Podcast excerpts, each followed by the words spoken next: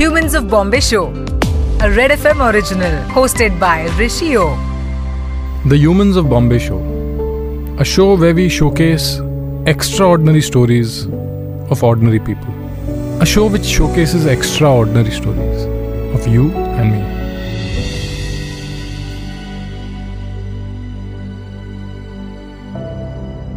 Everyone aspires to lead a beautiful life. We all deserve it. Today we have someone who has a condition that most of us would probably worry about, but Paromita is probably stronger than all of us put together. We'll know about her and her condition. Humans of Bombay Show. Hi Paromita, how are you? Hi Rishi, I'm good. How are you? I'm good. Paromita, सबसे पहले बताएँ आप कहाँ से हो आपके बचपन के बारे में थोड़ा बताएँ Right. Uh, Rishi, so I grew up in uh, Darjeeling, born in Calcutta but brought up in Darjeeling throughout my schooling years. And um, my father is uh, an ex-planter, so grew up in tea plantations and a beautiful setting around me. And I went to a boarding school.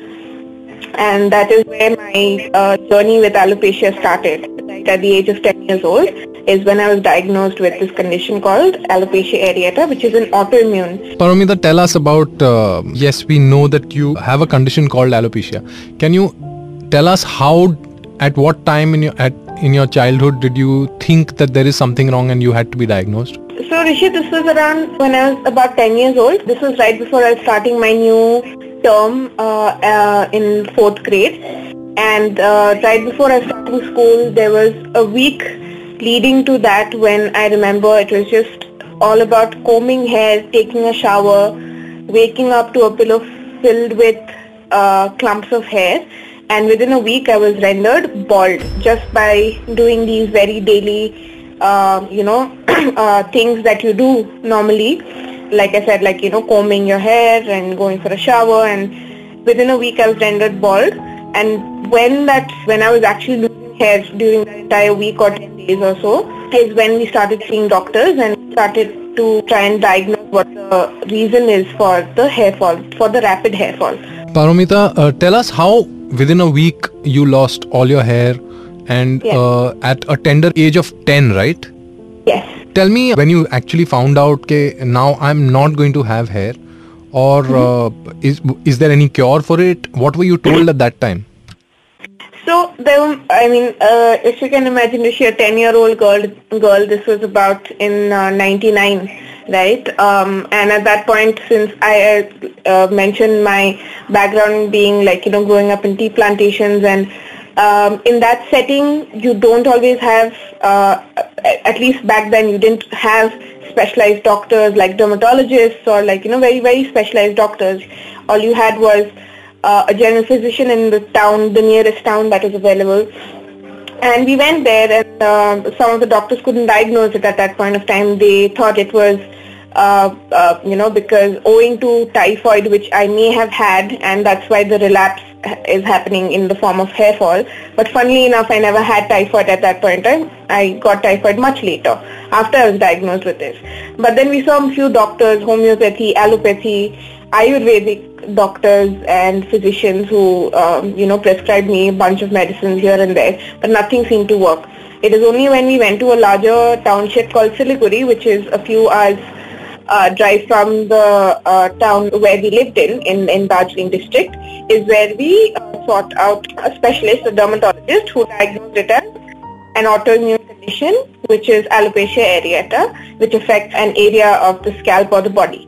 Right? And at that point, obviously being a 10-year-old girl back then, it, it's not easy for me to process, or my, even my parents for that matter, although they were adults, they also did not know how to process it. It was very difficult to understand what was going on with me and to even come to the conclusion that yes, I have to probably deal with this the rest of my life. So it was just a matter of okay, I have a condition, now what? Okay, now the medicines have to start. So that it was pretty much a very tactical uh, approach at that point of time.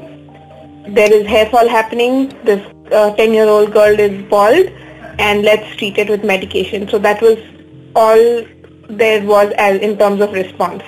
So there was 15 years of medications and injections. This must be an extremely बहुत difficult phase हुआ रहेगा.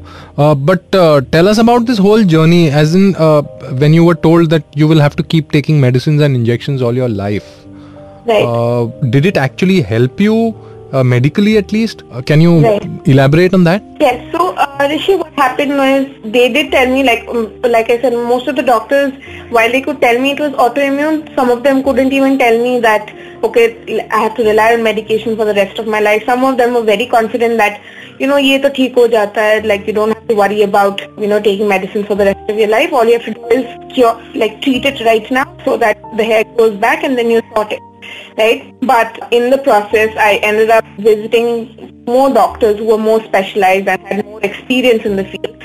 There was one doctor who actually gave me the confidence that the hair is going to grow back with the medication that he's going to prescribe, and it did, right? And in a way, of course, medically it did help me. My hair grew back, and in the process, that also gave you some sort of emotional crutch right? That now you are no no longer a girl who's balding, or even if the hair grows back, it, you don't have to fear about it falling off. But I did have to live with that fear that my hair will fall off again, right? Thankfully, at the age of 17 is when I met this doctor who I mentioned a while ago, who gave me the confidence that the hair will grow back, and my hair did grow back.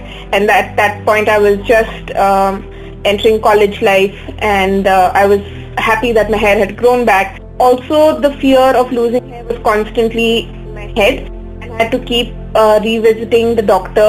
Every now and then I would sense a relapse happening. And I was able to gauge that relapse very early on because by now I had gotten used to you know what are the signs of hair fall and what could lead to larger bald patches. So I would immediately visit the doctor and then he would recalibrate medication here and there and then treat the uh, current sim- symptom that was uh, showing in the form of like bald spots. Paromita, were the medicines actually taking a toll on your body? I, I wouldn't say they were taking a toll on my body because uh, Rishi, so in, in this uh, condition, right, this is this alopecia, there is a treatment available but, but there is no cure available. So the treatment is a mix of medication for different, that is used for different purposes.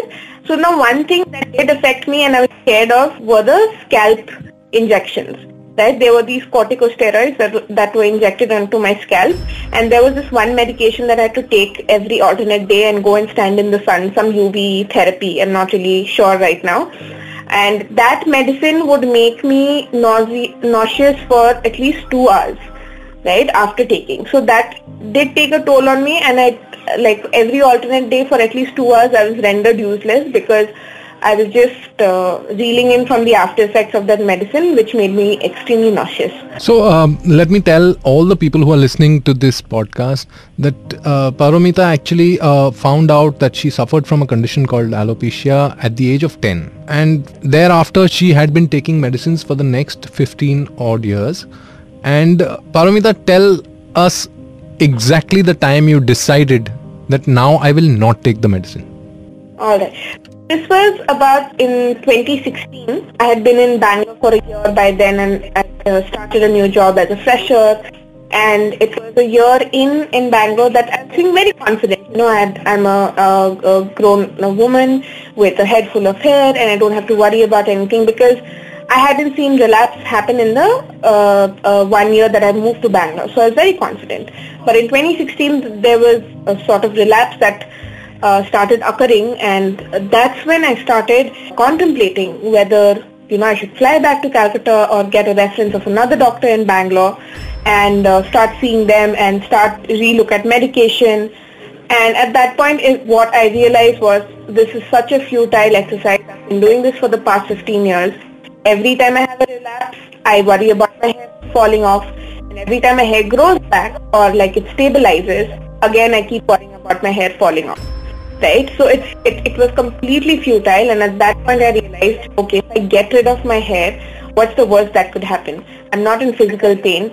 It does not affect any part of my life apart from, well, people, you know, making fun and all of that. And that's something I thought I could deal with. And at that point I realized, okay, I'm going to shave my head off and go off of medication completely. So that's when I went to the salon. I couldn't take a razor to my head because I mean, it was, I still had a lot of hair on my head, so I went to the salon, got it all uh, shaved off, and since then I haven't visited a doctor for treating uh, to treat my alopecia, to treat my autoimmune condition. Paromita, it's it's commendable that one day you actually said bas ab main nahi karne wali hu. I don't care. Bald is beautiful. Paromita how long has this has it been since you uh, have decided to live this way? Uh, it's been so 2016. Uh, there's it has been about five years, six years.